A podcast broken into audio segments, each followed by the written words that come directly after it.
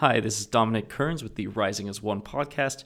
Before we begin, I'd love to thank several sponsors. I'd like to thank the Beautiful Game Network first. You can find all their stuff at bgn.fm. They're responsible for getting many great USL podcasts out, so please give them a look. Also, go to firebirdsoccer.net. This is the new website for our former Firebird Rising coverage, so you can find all sorts of great coverage for Phoenix Rising FC and other soccer related news in the state of Arizona, all at firebirdsoccer.net. And lastly, we would like to thank Roughneck Scarves. Roughneck Scarves is a uh, sponsor for, you know, MLS teams, USL teams, all sorts of other stuff. So go to Roughneck Scarves and find a scarf today. And now let's get on to the show.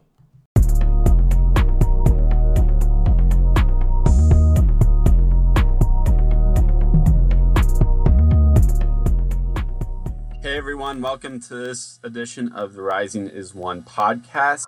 We figured that since we are playing Louisville this week in the USL Cup, we should get someone on who knows their stuff about Louisville. And so today we have Brian Davis from Bear Creek Podcast. Brian, how are you doing?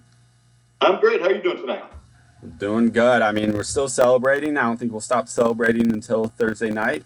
Uh, so, so we're good. Uh, still tired from the bus trip that uh, we took over to OC, uh, but it, it, was in celebration, so we're all good. How far was that bus trip? I, have heard about that a little bit. How far was that trip? Well, it was scheduled to be about five and a half hours. Uh, it took us a good probably seven. We got there about 45 minutes till kickoff. Um, so that was a little nerve wracking. We were supposed to get there about two hours before. Uh, the team had planned a huge tailgate for us, uh, and we got there just in time. So a little nerve wracking. The win made it worth it, though. Yeah, always worth that trip. That's fantastic. How many people did you guys have up there? So the team was saying it was 700. Uh, it, it, was a little less than that. It was probably two sections worth of Orange County's uh, stadium. So I'd say probably 350 would be a solid count. But if you go back, you, yeah, if you go, are back, you are you suggesting that a USL team would inflate their attendance numbers? well, you know, I don't believe that. Phoenix here, we keep it pretty good, but uh, that was estimated, probably an estimate.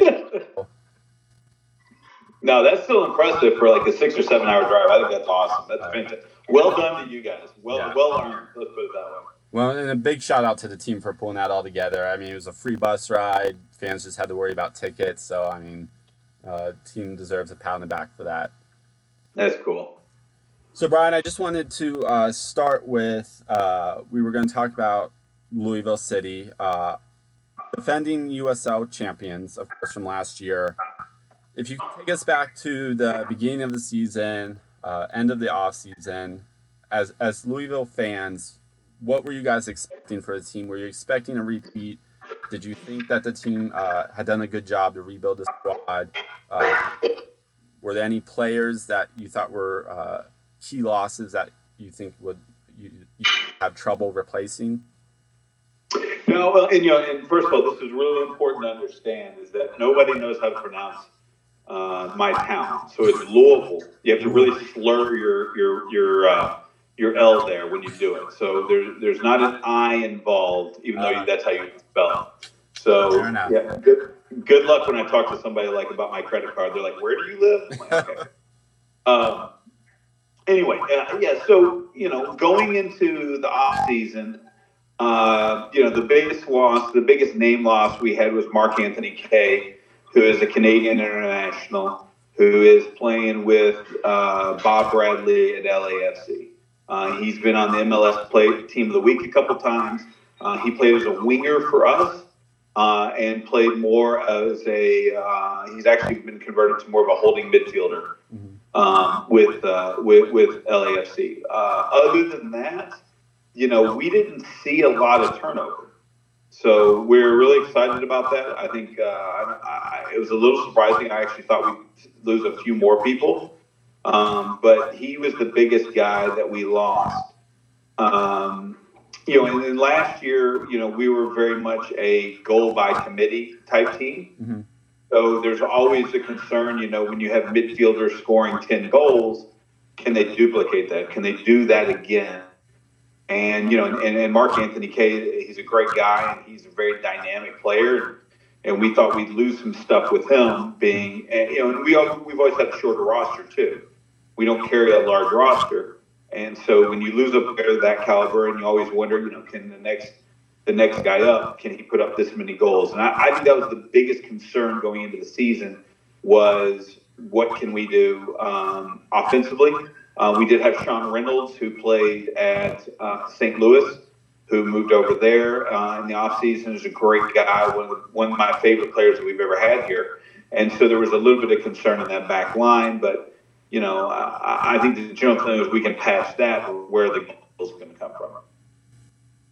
All right, and so take take us through now. Um, if you can just give us a brief, uh, you know, regular season summary, uh, and maybe point out some of the highs, some of the lows for the team. How did the season flow for you guys uh, as a whole?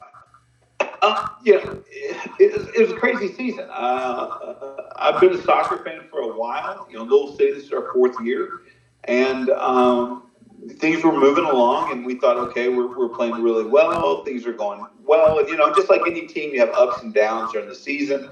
You know, somebody asked me earlier today, did you guys think you guys were going to be in the championship? Well, you know, you get those points in the season where maybe you're not playing as well and you get those lulls. Mm-hmm.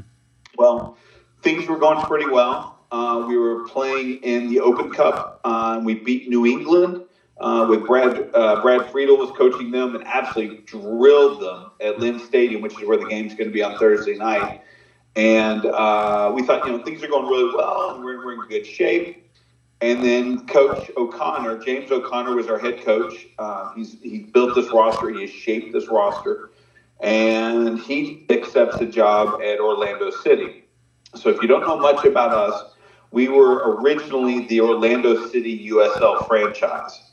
Uh, we had some ownership overlap. So when Orlando became an MLS team, they were able to transfer, and I don't know if that's the right term, but basically move that franchise to here. Mm-hmm. Uh, originally, we were going to be a affiliate of Orlando City, but that actually ended halfway through the first season. So we have no affiliation with any any M, uh, MLS team or anybody else. Um, and but anyway, so James went back to his roots. That's where he he got his coaching start. That's where he finished playing. He's an Irishman. He's originally from. He played a. He's a bit of a legend at Stoke, but you know he went back to one of the few MLS jobs he's ever gotten. If I'm not mistaken, he's one of the first USL coaches to ever be taken straight from USL to MLS. So uh, you know that's a big deal, and it says a lot about him not only as a coach but as an individual and his character and all that kind of the, all, all the stuff that goes with it right mm-hmm. uh, he's, a great, he's a great guy he really is we're, we're huge fans of him here um, and i think you know he took the assistant coach here he took our goalie coach and so we were very much left with nobody to coach the team mm-hmm. and i think the ownership very much didn't. Well, I don't want to say they were blindsided, but I'm not sure they expected that to happen, especially mid-season in the middle of an Open Cup run. And so we had uh, what we call the triumvirate, which were uh, Piccolo, who is our captain, who was our captain last year, who's a holding midfielder, uh, George Davis, who uh, is uh, a winger for us and has been around USL for many years uh, a little bit older as far as you know USL ages go. And then Luke Spencer, who is a older guy that plays on our team, who had gone down with a knee injury earlier in the year. And we thought Luke would, was, was going to be our primary goal scorer. Uh, anyway, so uh, Luke Luke gets injured, and so Luke is more of the head coach with the triumphant, you know, making coaching decisions.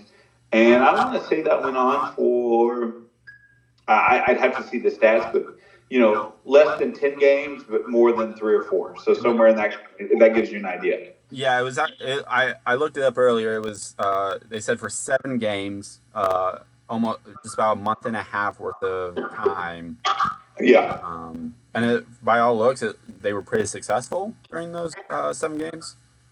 Um, surprisingly successful. You know, for for a fan base that is pretty new to this whole you know soccer thing, Um, there's a lot of angst, uh, but I, I, think they performed better than we expected. To be honest with you, if you had told me that that was the record after the seven games, uh, I want to say they won three or four. Uh, obviously, you've done more research on this than I have. Um, but uh, they definitely held serve, if nothing else. And we were definitely the top half of the table, sitting first or second you know, the challenge in the East is that there's always Cincinnati lurking around. Mm-hmm. Uh, and Cincinnati has dumped a ton of money into their team. Yeah. Uh, full disclosure, we don't like Cincinnati, and we're happy they're gone. But we really, we really beat up on them over the few years, and we very much owned them, uh, which is fun considering the, uh, the, the dollars that went into the roster. Um, anyway, so so that was going on, and then uh, you know there's a coaching search going on. And, you know, and you get all the different things that go into that. And then uh, John Hackworth is, is announced. And uh, I, I, think there was a level of excitement, especially with his pedigree, having coached the under 17s. Um, when you look at, uh, and just so you know, I, am a huge U.S. national team fan. I travel to quite a few of the games, mm-hmm. and uh, seeing the pedigree of the of the players that he's coached and helped develop through that under 17 level was uh, pretty exciting when you talk about guys like Logan, Logan Sargent.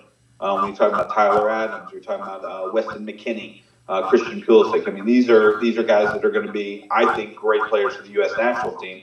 And he's hand, he's had a hand in developing those guys. So I think it was a big gift. Um, when he first came on, there was definitely some rough waters. Uh, I, I think that's to be expected.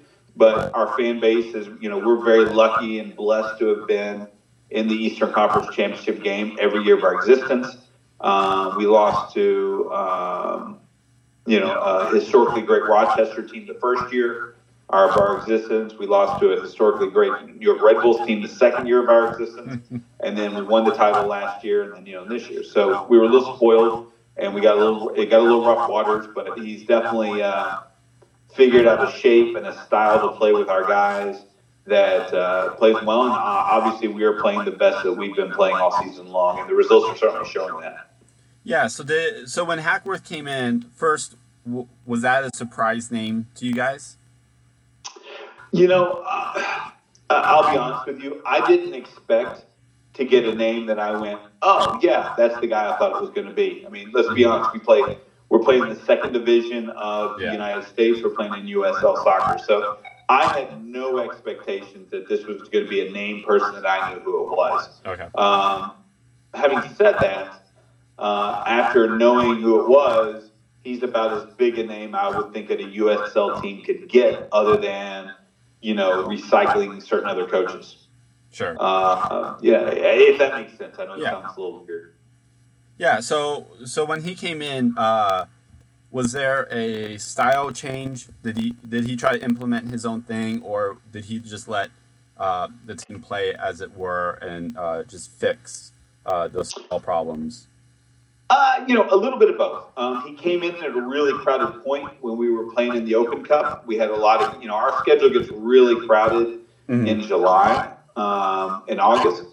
Uh, due to you know scheduling conflicts, we played a baseball stadium and all that stuff, plus the Open Cup. So he definitely came in at a point where it was a really congested schedule. So I'm not sure how much he had the ability to implement what he wanted to do right away. Um, I would say the biggest change that we've had is that before we were playing a, uh, a three man backline with a pair of wingbacks. And now we've gone to a much more traditional four man backline. Um, I think that's the I think that's the biggest stylistic change that we've seen uh, and we've got a pair of wingbacks that like to bomb forward, but they've got to be a lot more dis- disciplined in their in their attack since he's been on board. Sure, that sounds a lot like Phoenix actually. So, with Louisville, am I saying it right now? Louisville. You're, you're much closer. It's hard to do. You have to live here a couple years. I'll learn. And you get past it. Don't worry about it. You, My roommates nobody's going to give you too much grief. My roommates will be disappointed. They went to college there, and so they they've been trying to teach me all week. But uh, it's not easy. No, no. So, talk about a second uh, the team's style of play. You, you talked about a little bit already, but if you can go into more in depth about the style of play, what are the team's strengths and uh, weaknesses we should be watching for? Um, you're going to see a really stout back line. That's the first thing. Your your central defender, your goalie, um, Greg Ranjitsingh, is a, a Trinidadian Canadian dual international. Um, and so he's eligible to play for both. He's had a couple of calls to Trinidad, but never actually played with him. Uh, he was actually the third keeper on the roster for the uh, debacle in Trinidad that I was at. Uh, you may have heard about in October of last year. Oh. Uh, yeah, I got to. See, I actually got to see him after the game. He's like, "Sorry, we lost." It. like you have no idea what just happened. Like they had no idea. Um, Yeah. But that's its own story for another time. Uh, but Greg is uh, athletic. Um, I, I don't want to say you know cat-like reflexes is overused, but he is a, a he is an, a very athletic goalie. Um, in front of him, you've got uh, the outside backs are going to be Kyle Smith and Oscar Jimenez. Uh, both of those guys can run all day long. I think Oscar Jimenez is maybe the most underrated player in USL.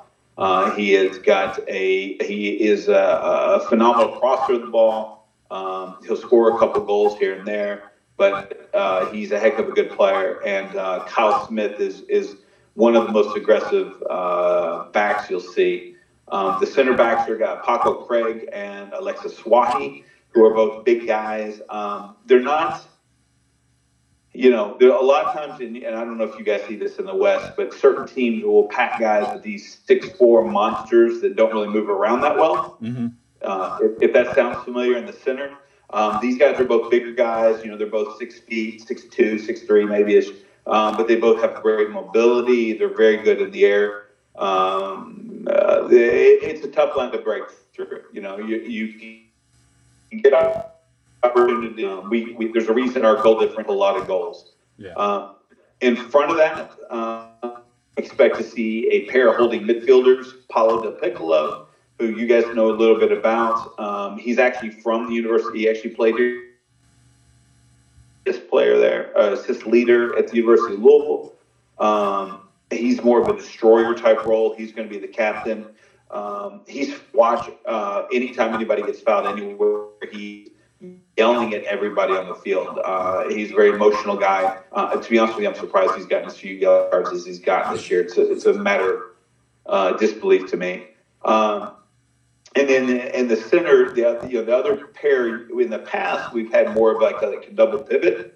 Think of uh, maybe, maybe, you know I don't want to say Barcelona because that, that gives us too much credit, but we've got two real holding midfielders Yeah. that's the other place that uh, Hackworth has changed, where um, now McCabe, who's more of a attacking kind of midfielder, is the other pairing there. So it's a little bit of difference. Um, he's definitely a feisty player. He'll put his foot in, but it's not the same kind of like sitting back, protecting the back line kind of player.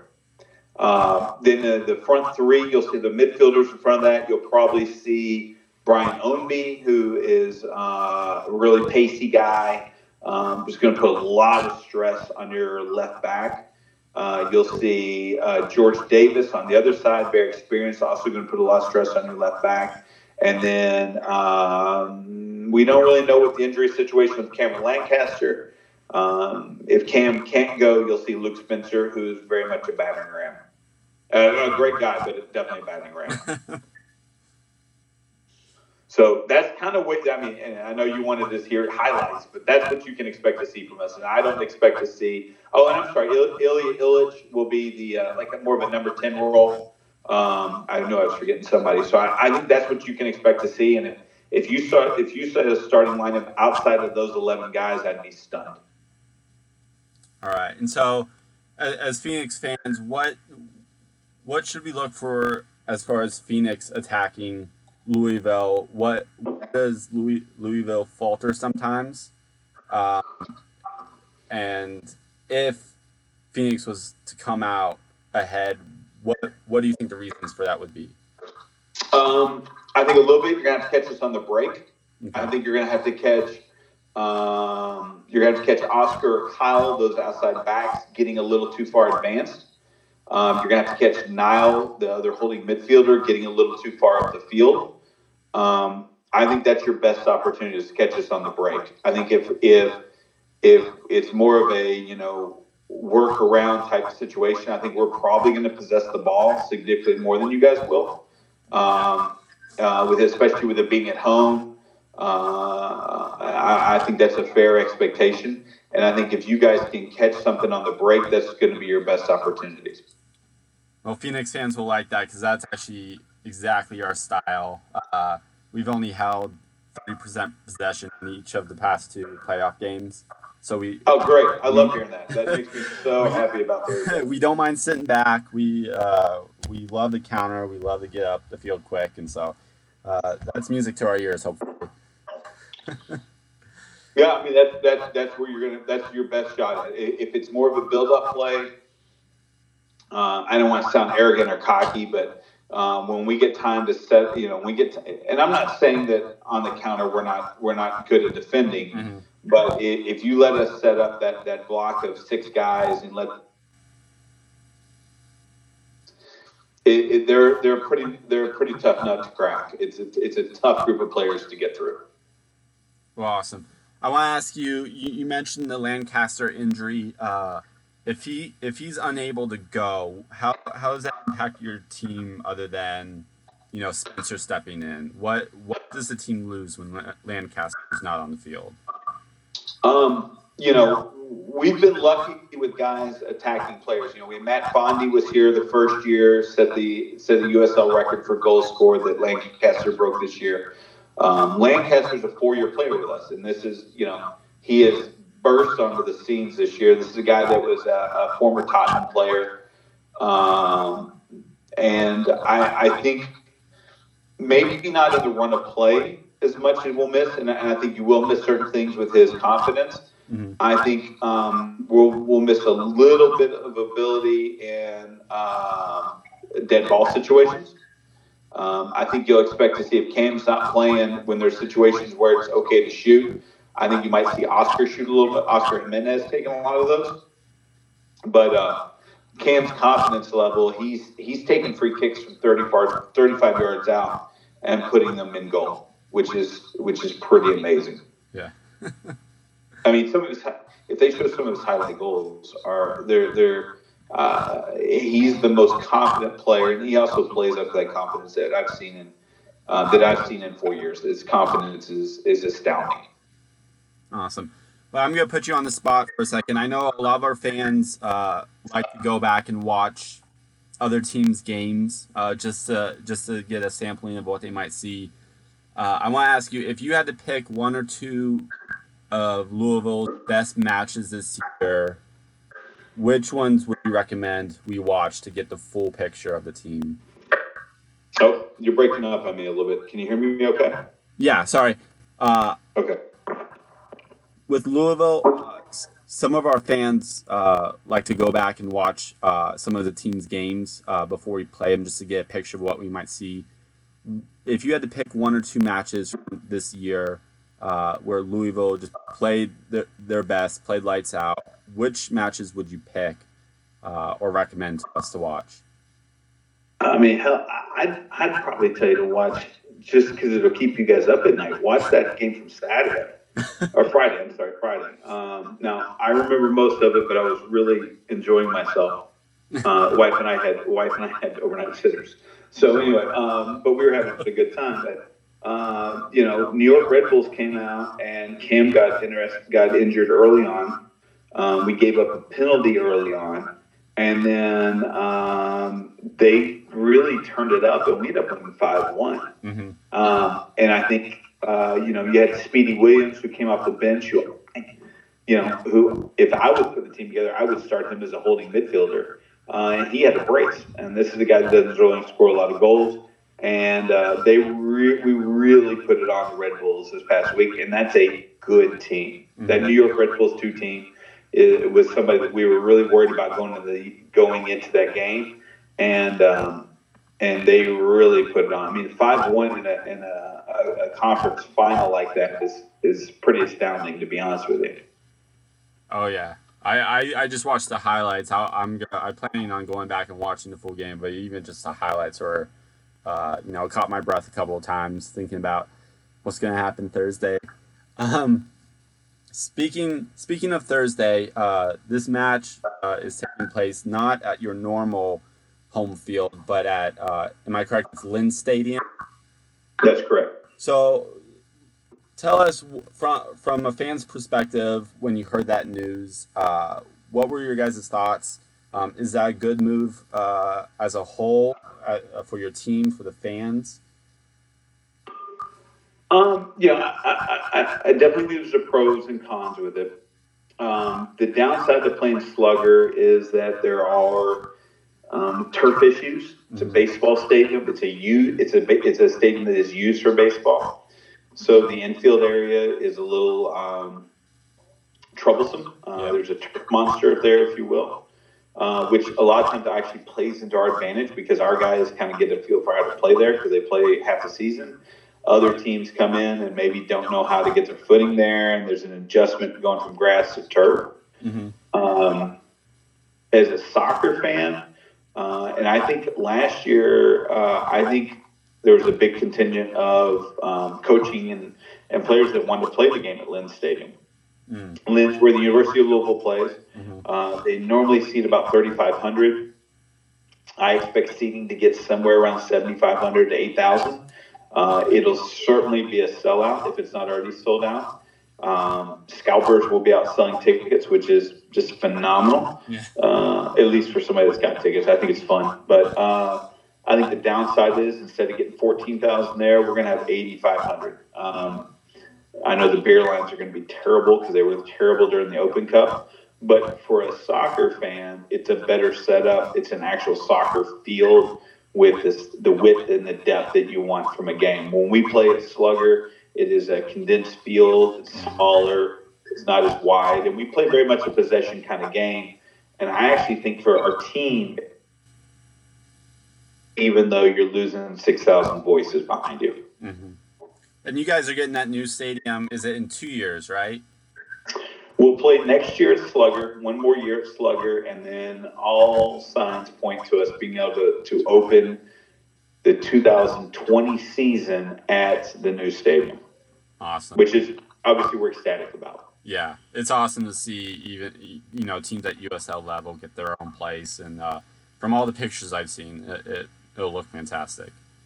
Yeah, it should be a big deal. I mean, we're we're obviously excited about it. You know, they, they had the groundbreaking and all the stuff that goes into it this year. Now I'm like, okay, uh, you know, I drive by every once in a while because it's close to downtown, mm-hmm. uh, and we see cranes out, and you see construction going on. Like, okay, this is really, it's one thing to just level ground. Now you're talking about actually putting pieces of metal in the ground. It's pretty exciting. Awesome. Well, I want to uh, just wrap up with one thing. Uh, obviously, two, two, teams haven't played before. Uh, you know, since, since the West and East don't uh, cross very often. So I just wanted to get uh, your perspective of Phoenix uh, as a team, as a fan base. What what do you know? Uh, what do you expect? Just off the cuff uh, about the team uh, as a whole. Well, first of all, I'm going to give you some opinions. Uh, they are not research. They are not representative of the entire fan base. And I sure as hell don't want to go on Reddit later tonight and read people tell me about how I don't know damn thing. If, we're, if we can agree on that, I'll give you some opinions. Is that fair? Oh, that's fair. Okay. Um, you know, I, I think uh, I, you know I know about the pop up stadiums you guys had. The pop up stadium you had. Mm-hmm. I thought it was really cool thing. I really did, and uh, I like the Phoenix Rising name. I think that's really cool. Um, I think you know there's a, a, lot of people here locally that are more concerned that the the the, the storylines are it's Drogba's last professional game, not hey look at this team that is owned. I don't want to say owned. It sounds arrogant, but look at this team that's really been extraordinarily successful in USL the last four years. Uh, and I think there is a concern from fan base that that's going to overshadow the conversation about the team, uh, and, and, it's legitimate. Yeah. Um, but I think the Drogba thing is fun. I think it brings great international attention. I think it's really hilarious that that uh, Didier Drogba, one of the greatest players to ever play the game, is going to wrap up his pro career in Louisville, Kentucky. um, I think that I think that's fun. I don't care who you are. I think that's really. And by the way, I don't like Chelsea at all, so I think it's really fun.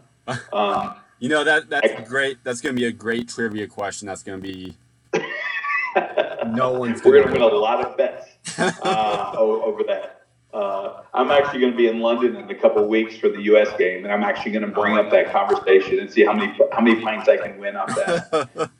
Where did Didier Drogba play his last professional soccer game? Uh, but you know, you know, other than that, we don't know a lot about him. I know, you know, it seems like Phoenix is one of those teams, you know, for us that we want to do well. It's you know, I, am a big fan of you know, rising tide raises all ships. Mm-hmm.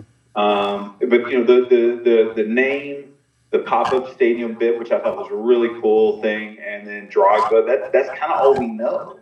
Yeah. Um, I think on a on a fan's perspective, if I'm looking out, I'm thinking the fact that we've got an extra day's rest. Your guys have to travel all the way from Phoenix to Louisville is a massive advantage for us. And I could be wrong, but I, I think it's going to be, uh, you know, it, soccer's a physical game if you're playing it right. And I think it's going to be a huge disadvantage for you guys and a huge advantage for us.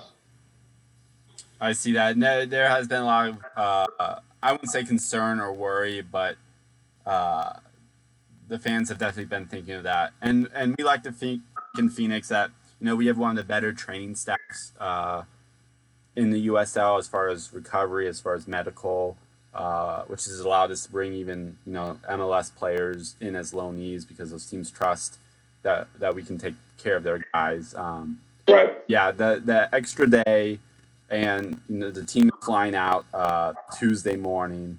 Uh, and, and, so yeah, there is a little bit of worry, and you know the weather conditions in Kentucky aren't going to be what this team is used to at all.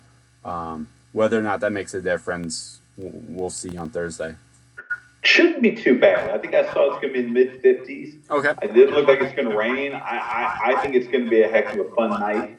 Uh, and, you know, again, this is, you know, Kentucky in November, so let's understand where we are. But um, the fact, you know, it's raining outside my house right now, but I don't think it's going to be raining. It looks like it's going to be a pretty pleasant evening. So uh, that that may be a big, that may be something you guys should be thankful for because, you know, you, you trust me. You, you don't want the uh, you don't want the thirty degree rainy rainy wet uh, weather that we can have here this time of year. it's all we can ask for is uh, a clear playing field. So, Brian, I want to thank you uh, for hopping on with us, uh, for educating us uh, about Louisville and their season. I do want to end on one thing. if you can fill in the blank for me, Louisville will win the U.S. Cup if we play our game. All right. Yeah, I mean, I, I, I don't want to be. I hate to be that blunt, but I think no. unless unless we lose some composure, um, I, I think we. I hate saying this when I'm on here because you know again this is how Reddit threads happen and stuff, but I, I think we have a you know with the the uh, turnaround issue that you guys have to deal with um, with the uh, a lot of the same guys that we won the title with last year. Um, and again, it's hard to gauge how good you guys are versus how good we are. You know, it's really tough because nobody plays head to head. But I know that it's going to be, it's going to be, you know, it's going to be a tough out for you. If you guys pull this off, hey, more power to you. But I think, um, I think it's hard to justify uh, anything other than us us winning it. I hate to be so blunt. I hope people don't get mad at me, and I don't mean to be that arrogant. I don't mean to sound that way. But there's just, you know, um, it's going to be a tough out. Let's put this way. Let's put it that way. And and that's all we can ask for, really, in a USL Cup. Yeah, absolutely. So thank you, uh, Brian. Where can people uh, find you on Twitter and find uh, Barrel Proof on Twitter? So you can find the Barrel Proof podcast at Barrel Proof FC. Um, you can find me on Twitter only if you mean to say nice things uh, at B at sorry at uh, B underscore doing D O I N G underscore work uh, on the Twitter. Um, and you'll see me post some things. And you know, I, I, do a lot of travel with U.S. Soccer. I'm a big U.S. Soccer fan. Uh, in, addition, in addition, a Louisville City fan. So um, yeah, I'm really excited about Thursday. I think it's going to be a lot of fun. Awesome. Thank you so much for taking the time out to talk with us. Hey, my pleasure. Thanks for having me on, Mark. You guys have a good one. Good luck to you. You too. Thanks. Bye. Hello, this is Dominic with the Rising as One podcast, and I'm joined today by a very special guest, Mike Watts, who is all over the place broadcasting matches, CONCACAF matches, USL matches, and on Thursday he will be broadcasting the USL Cup final on ESPN2. How are you doing, Mike? Doing great. Can't wait for Thursday at 8 p.m. I just want to get going. I'm so excited about the match and the game, and thanks for having me. Oh, of course. Everyone is excited out here in Phoenix. It's palpable. I mean, you you called the game on Saturday too. Did you see all those fans out there in Orange County? yeah, I I don't think anybody could have missed them. Um, I've never seen traveling support like that in USL. I've seen good traveling support before, but nothing like that. See them surrounded after the game. I mean, uh, you know, how far this franchise has come in three years that, that I've covered the league is absurd. I'm, I'm so happy for the fans out there. Well, we appreciate it, and we're looking forward to this just as much as you are. Um, but before we get into that, what were your thoughts on Phoenix Rising's performance in that match on Saturday? Yeah, I thought they did a really good job handling a lot of them. You know, the midfield didn't have the outsized impact that you would anticipate. Um, I thought they sort of dug in and, and dropped their lines a little bit, played a little tight to the to the vest.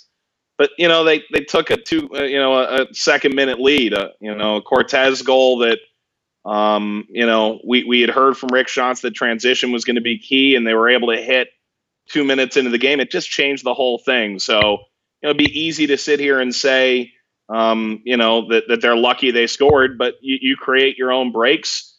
Um, and uh, yeah, I I thought they they played it out really well. There's a reason they've won 21 games this year when they score first with only two losses and two draws. They can get ahead and, and stay ahead, and they did that against Orange County.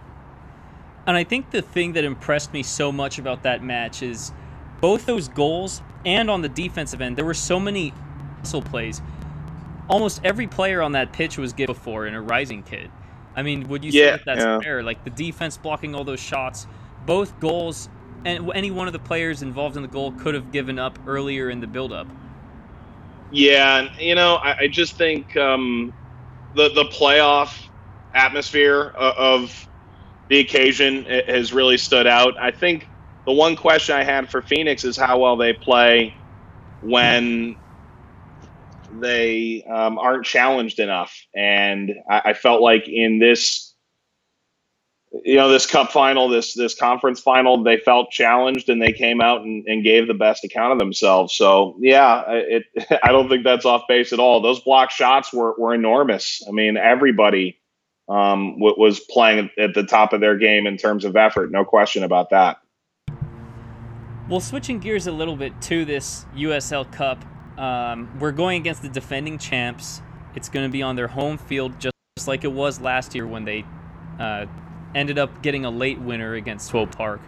So, do you consider them the favorites going into this match? Yeah, so they're at Lynn Stadium, which is a little bigger field in terms of dimensions and, and obviously the surface. So I don't think that their possession game is going to be as held up as it was in the final last year. Um, I, I, almost view this as a toss-up. It's a, a matchup of contrasting styles, I think, slightly contrasting personnel. Um, I, I, are they the favorite? I think home field gives them an element of that, yeah. Um, but I think Phoenix this year, they've won 10 games on the road for a reason. They're, they're pretty comfortable wherever they go with the level of talent they have. So, you know, I don't think Phoenix is a giant underdog, but, you know, if you want to say Louisville gets the home field advantage, that's about right. Yeah, and the question that's on everyone's minds in regard to this game is what is the status on Cameron Lancaster and how much of an impact does he make on the outcome here? Yeah, so I, don't have any inside info. I wish I did. I, I think our whole production team kind of wishes we did, and same with Cortez. You know, we, we just don't know exactly what the the impact is going to be come Thursday. It's a real short turnaround, um, and what it looked like with Cam certainly didn't look good. But you know, I've seen crazier things happen. I've seen Paul Pierce in a wheelchair come out of the locker room. So who, who am I to judge? But um, he, he's enormous for them in a lot of ways. I mean, he stretches defenses out. You, you really can't sit back because he can shoot from anywhere. Um, on set pieces, I think he was the most, if not, you know, top two or three most lethal free kick takers in the league. So he, he gives you that added element. And then just as a goal scorer, I mean, this guy, you know, came up at Tottenham alongside Harry Kane, and, and he debuted in the Premier League. And, you know, injuries have taken their toll, and it appears that they did again. And, you know, you're, you're disappointed for the guy, for sure, because he's worked so hard to get to this point, and he's scored 25 goals this year. So, yeah, it's a big loss if he can't play, no doubt about it. Didier Drogba has four playoff goals in four Phoenix Rising playoff matches. Will that streak continue on Thursday? Um, yeah, I, I, think there's a real chance of that. He, he always does find a way to, to pen his own story in these kinds of games. I mean, I, I can't help but think, you know, obviously a different level, but the Champions League final that he played in at the end of his Chelsea career, he just always knows how to pull the curtain down. So, you know, uh, look, it, soccer's a cruel game. There are times where, you know, you, you're sure a guy's going to get a goal and he doesn't come away with one, but it, it, just feels like he's playing at a level right now and with a motivation right now to, to go put his imprint on this final. I would borderline be surprised if he didn't score. Well, that's that's comforting to hear from our perspective, and yet it still seems like Louisville City is the favorite in your eyes and in most people's eyes, just gauging social media around the league. Uh, what are the keys for Phoenix to come away with this win? Because, you know, quite frankly, I think we are the underdog. I think against Orange County, it was a very, very tight match, and we just got that one moment of magic to get us over the line. But uh, Louisville City is the defending champs for a reason. So, how do we get this win? Yeah, so let's start with this. Louisville's won nine in a row. They've conceded five goals in that span, and, they've only allowed one goal in, in five games. They haven't allowed multiple goals. So, step one is you got to find a way to defend what Louisville does best. And, you know, you think back to three months ago James O'Connor, and you would say Kevon Lambert cutting off long diagonal balls that, that go, you know, one, two lines down the field um, is going to be really significant to slow down a Kyle Smith and an Oscar Jimenez. But as those two have moved into a four back system and out of a three four three and sort of dropped in a little further, well, now they get forward a little more. Louisville's more able to connect passes. Um, not that they weren't able to do that previously, but um, so, you know, Louisville sort of changed their style a little bit, and there is an element of them sort of being a moving target right now. They, they've found a system that they really like, where you know they sort of have DelPiccolo is is alone holding mid and two guys out in front of him. Ilić is playing his best ball of his career. McCabe is in the best form of his career. Um, I, I, think you could say that about probably four, five, six players on the field for, for Louisville City. Um, all that in mind, you know, y- you need to find a way to go get pace at their outside backs. And that's sort of where the loss of Cortez can change things because you just don't know how they're going to to move guys around to make up for that. If you move Drogba forward and move Solo from the wing to a number ten, that could change things. Um, but you know, like if if JJ can have a significant role, if Asante can get up and down, it's going to make it really hard for Louisville to do the things that make them most successful. So I think that's one key area that, that I have in mind. Besides Cameron Lancaster, who are two Louisville City players that Rising fans should be aware of, should be looking out for in this match? um, well, let's start with this. If Cam doesn't go, you're probably talking about Luke Spencer uh, as the starter, and he's he's a very different player, fantastic in hold up. Um, will come back and get the ball and allow players to, to move to both sides of him. Um, you know, the leading scorer from last year's team when Cameron was hurt for most of the year. Cam scored the game-winning goal in the final, but you know, Luke all year long provided this this significant presence that sort of battered um, center back. So you know, how does he match up with a guy like Tristan Blackmon, who's still a little young, um, not quite Luke's size or, or physicality um, from what I've seen? You know, how does that play out? Um, so Luke is is obviously one guy.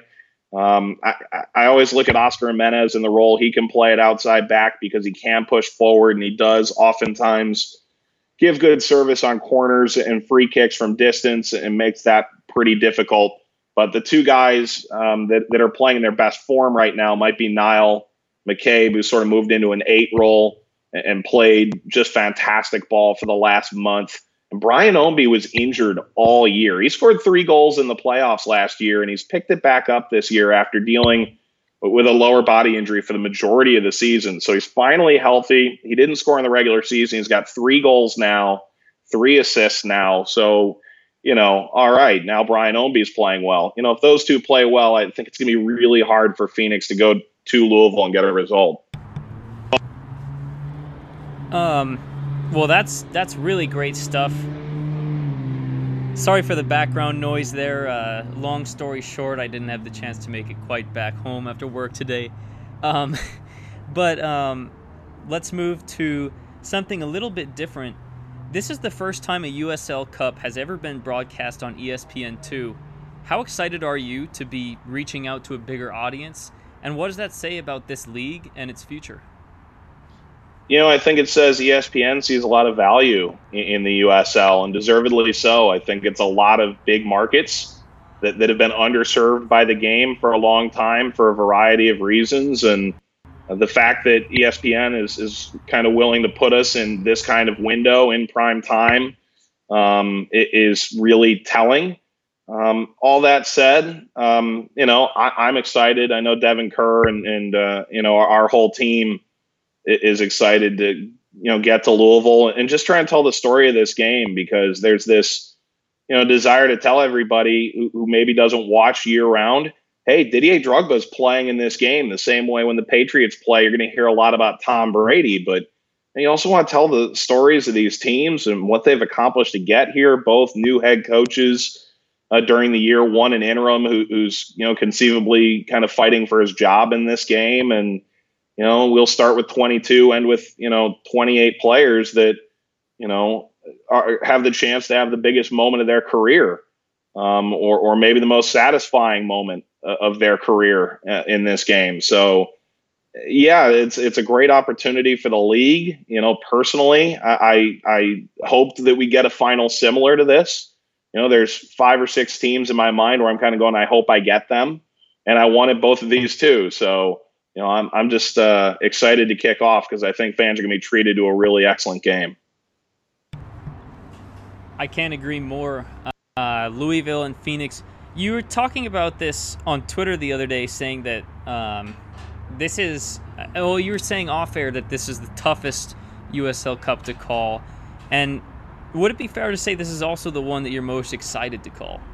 Um, yeah, yeah, I would say so. And and it's not that I wasn't excited in Rochester, my first cup, um, which was really my first big break in, into play-by-play broadcasting out of college, and and the fact they took a shot at, at having me do that as early as they did is a great testament to the USL kind of trusting me to to be a voice for them.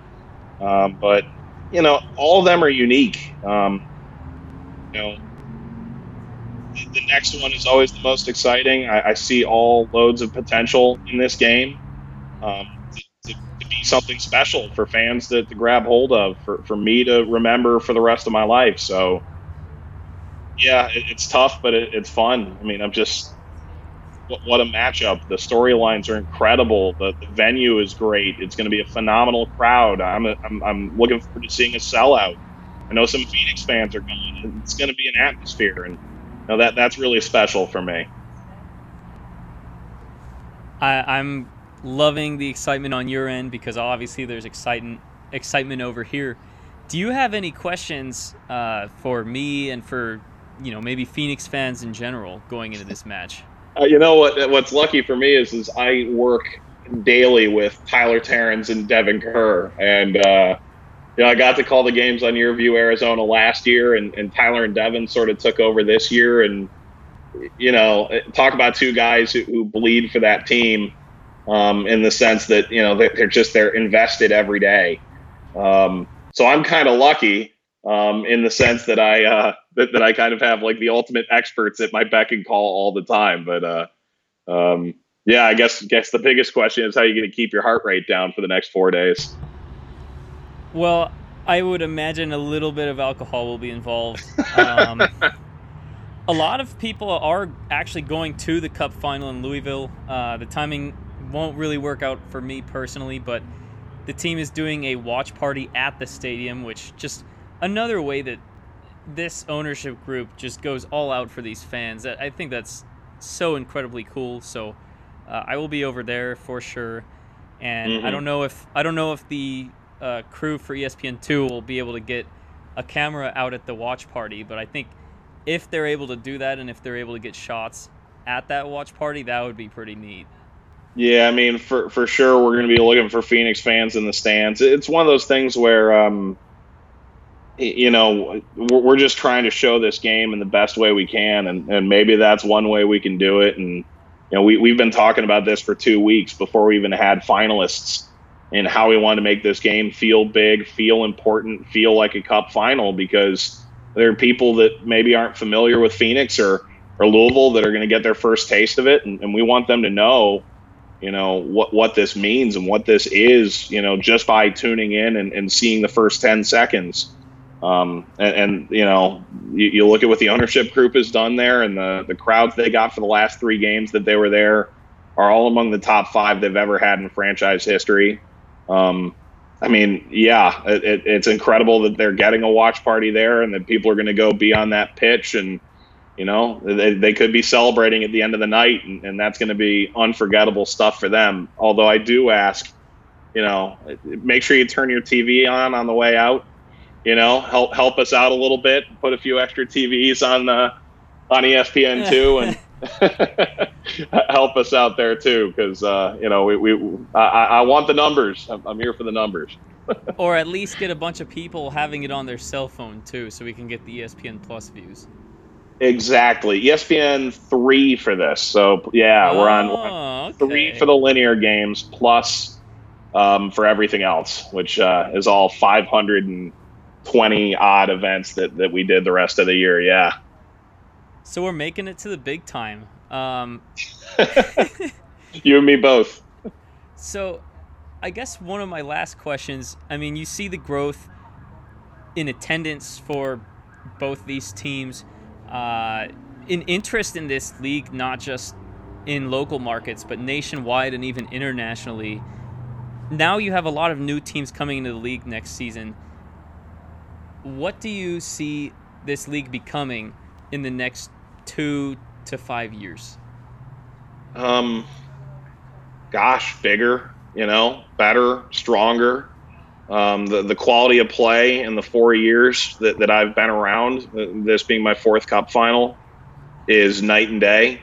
The quality of, of the ownership groups and the effort they're putting in to give fans the best product and treat players better, and uh, the amount of work that, that headquarters puts in in Tampa to, to sort of, you know, allow this game to grow around the country the way it has is remarkable. Um, it, does that mean I, I, think it'll be 40 teams?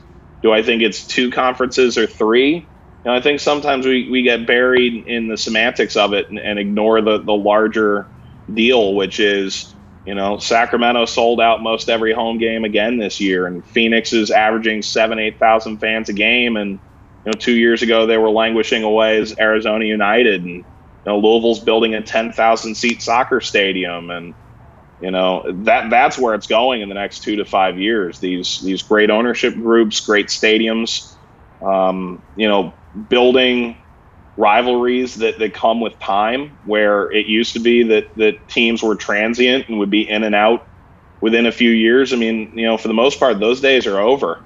You know, these are these are real stable sports franchises, and you know, it, it's it's awe inspiring because to be on the ground floor of this over the last few years and, and watch this thing develop to the point that um, it, it, almost doesn't look like it did then. I mean, I talked to Braeden Cloutier, the head coach for Orange County, and, he, you know, said we, we were training in a park, you know, four years ago. And here we are now playing in our own stadium and playing in a conference final and, you know, 6,000, 5,000 fans. Um, you know, that, that was unthinkable not too long ago. So, you know, the answer is two to five years. It's unthinkable. It's going to keep developing. It's going to get bigger, stronger, better. Um, and, and, for the game, that that's a fantastic thing. Great stuff, man. Um, before we let you go, where can people find you on Twitter, anywhere else?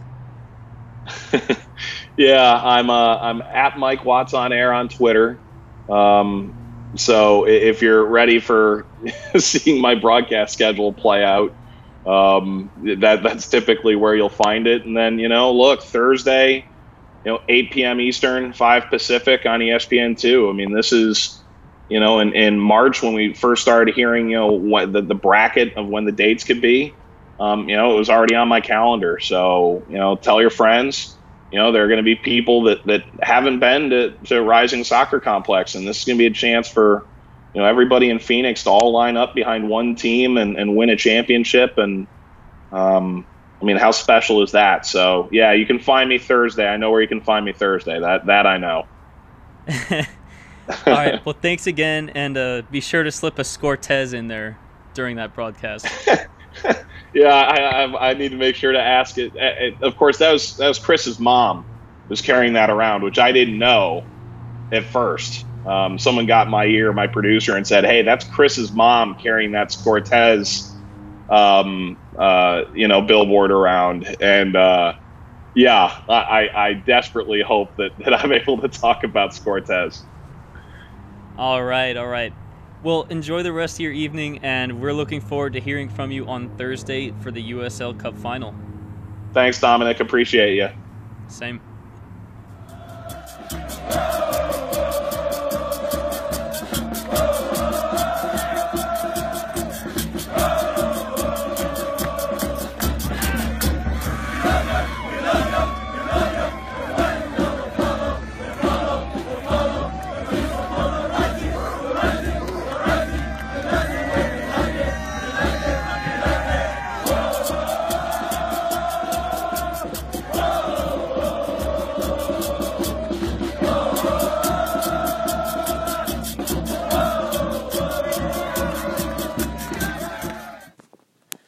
And we'd like to thank our sponsor, Roughneck Scarves.